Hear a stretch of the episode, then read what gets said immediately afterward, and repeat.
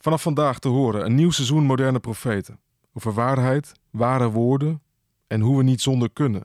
We hebben negen nieuwe afleveringen voor je gemaakt. Die kun je negen weken lang elke maandag beluisteren via de Eerst Dit app of je favoriete podcastkanaal. Ik ben Kees van Ekris en ik vertel je graag deze verhalen. Eerst dit, de Bijbelpodcast van de Evangelische Omroep IZB en NPO Radio 5, die je elke werkdag helpt ontdekken wat Jezus volgen voor jou betekent. Vandaag door Kees van Ekris.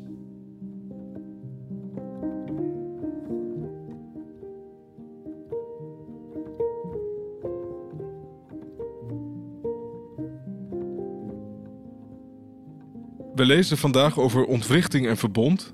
We lezen 2 Koningen 11, vers 1 tot 17. Toen Atalja, de moeder van Agasja, hoorde dat haar zoon dood was, besloot ze alle kinderen van de koninklijke familie ter dood te brengen.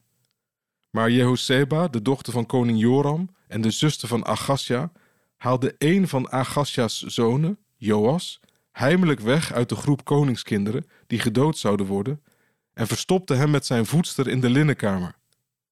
Ze wisten hem voor Atalja verborgen te houden en zo ontsnapte hij aan de dood. Zes jaar zat hij bij zijn tante in de tempel van de Heer verborgen, terwijl Atalja het land regeerde.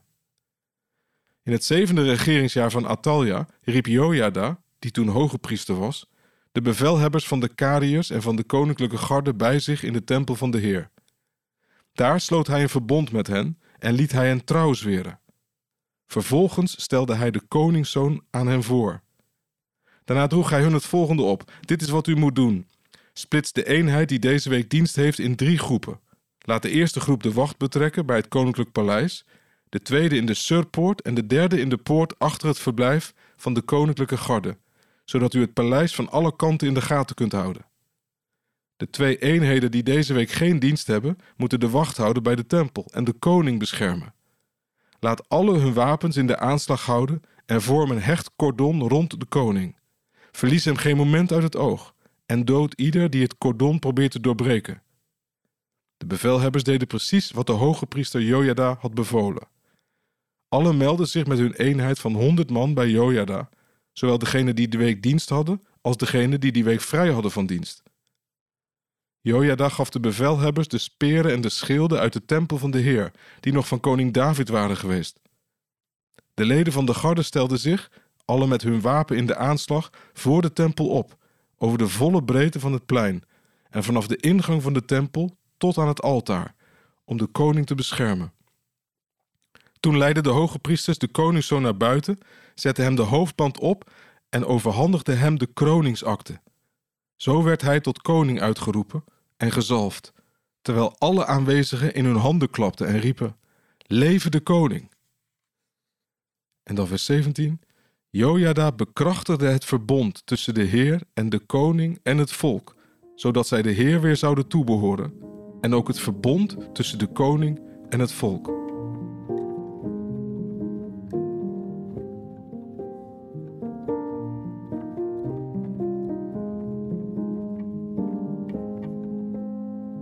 Het is een ontwrichtende tijd waarover we lezen. Een wrede heidense koningin-moeder, Atalja, net als Izebel lijkt ze een soort Cruella, een sluwe stratege die het geloof van Israël beschadigt en het huis van David probeert uit te roeien. Over haar gaat het. En het gaat over een kind dat verborgen gehouden werd in de linnenkamer van de tempel, omdat hij uit het huis van David stamt. Als een soort Anne Frank verstopt in het achterhuis, tot deze dictatuur voorbij is. En het langzame verzet dat samen gaat werken: de priesters, de militairen, het volk, de coup d'état, en dan plotseling de kroning van het kind in wie het verleden nog leeft, in wie de toekomst wordt gezien. Leven de koning. En Cruella die probeert te ontkomen. Vreemde passages. Ze zijn ook vreemd omdat God niet lijkt te handelen. Of misschien zijn deze teksten daarom helemaal niet vreemd, maar juist herkenbaar. De dingen gaan zoals ze gaan. Zeker ook in de politiek en in de geschiedenis. Mensen grijpen de macht en vergieten bloed. Er treedt geen profeet op, de stem van God klinkt niet, het gaat zoals het gaat. Wat me opvalt, dan moeten mensen dus ook wat doen. Wie handelt er in dit stuk? Priesters, voedsters, Wat staat er nog overeind? De tempel. De ambten zijn er nog en de taal, de taal van het verbond. De tijdgeest wordt in Israël gedomineerd door Atalia, zij heerst.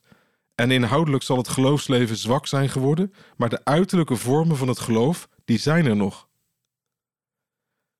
Dat is voor heel wat mensen een troost. Er zijn zoveel regio's in Nederland waar het kerkelijke leven eigenlijk voorbij lijkt. Het lijkt energieloos en het ondergaat tegenslag op tegenslag. Maar het kerkgebouw is er nog, en de ambten, een paar ouderlingen, een diaken, en samen houden ze iets gaande. Ook wij zuchten onder een van het geloof vervreemdende macht, die kruipt in de hoofden van mensen, en velen worden ontrouw en laks, en soms zijn ze zomaar weg. En juist dan heeft het waarde om de ambten, de liturgie en het gebouw gaande te houden, wachtende op iets dat de dingen kan veranderen. Wat sterk is aan deze stukken is dat wat je niet ziet, maar er wel is. Het is ontwrichtend wat er gebeurt en God lijkt onvindbaar, en toch is er iets gaande dat aan het oog ontrokken blijft. Dat is het verbond. Dat kun je in deze tijd niet zien, maar het functioneert wel. Gods verbond met Israël, dat door het oog van de naald kruipt. Maar ook het verbond tussen de koning en het volk, dat wordt hersteld. Dat staat prachtig in vers 17. En dat is een belangrijk thema voor vandaag: verbond en verbondenheid. Als verbindingen breken, is dat een onzichtbare ramp. Als de verbondenheid in het gezin breekt, de verbondenheid in een cultuur, de verbondenheid tussen staat en burgers. Al die dingen vergroten de ontwrichting. Mensen en instituten of ambten en taal die in zulke tijden verbinden, die doen ertoe. Dat is misschien jouw kleine bijdrage in, in een ontwrichtende tijd. Een gezinsleven opbouwen, een vriendschap, je baan vanuit verbinding vervullen, wethouder of minister zijn en verbinden, een ambt op je nemen in jouw kerk, een steunpilaar zijn. En vooral zelf vanuit het verbond met God leven. Het verbond dat soms heel zichtbaar is, maar soms ook in het onzichtbare werkt.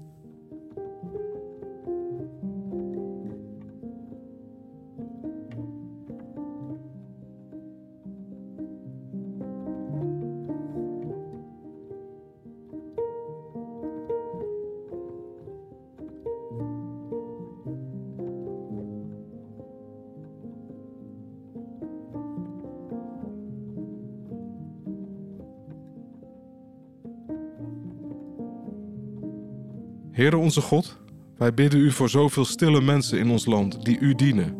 In het dorp, in de kerk, op een ministerie. Die leven vanuit uw verbond met heel deze schepping. Voed hen vandaag met energie en hoop en volharding. Dat zij met vreugde en beslistheid de verbondenheid zoeken. En de krachten die ontwrichten tegenspreken.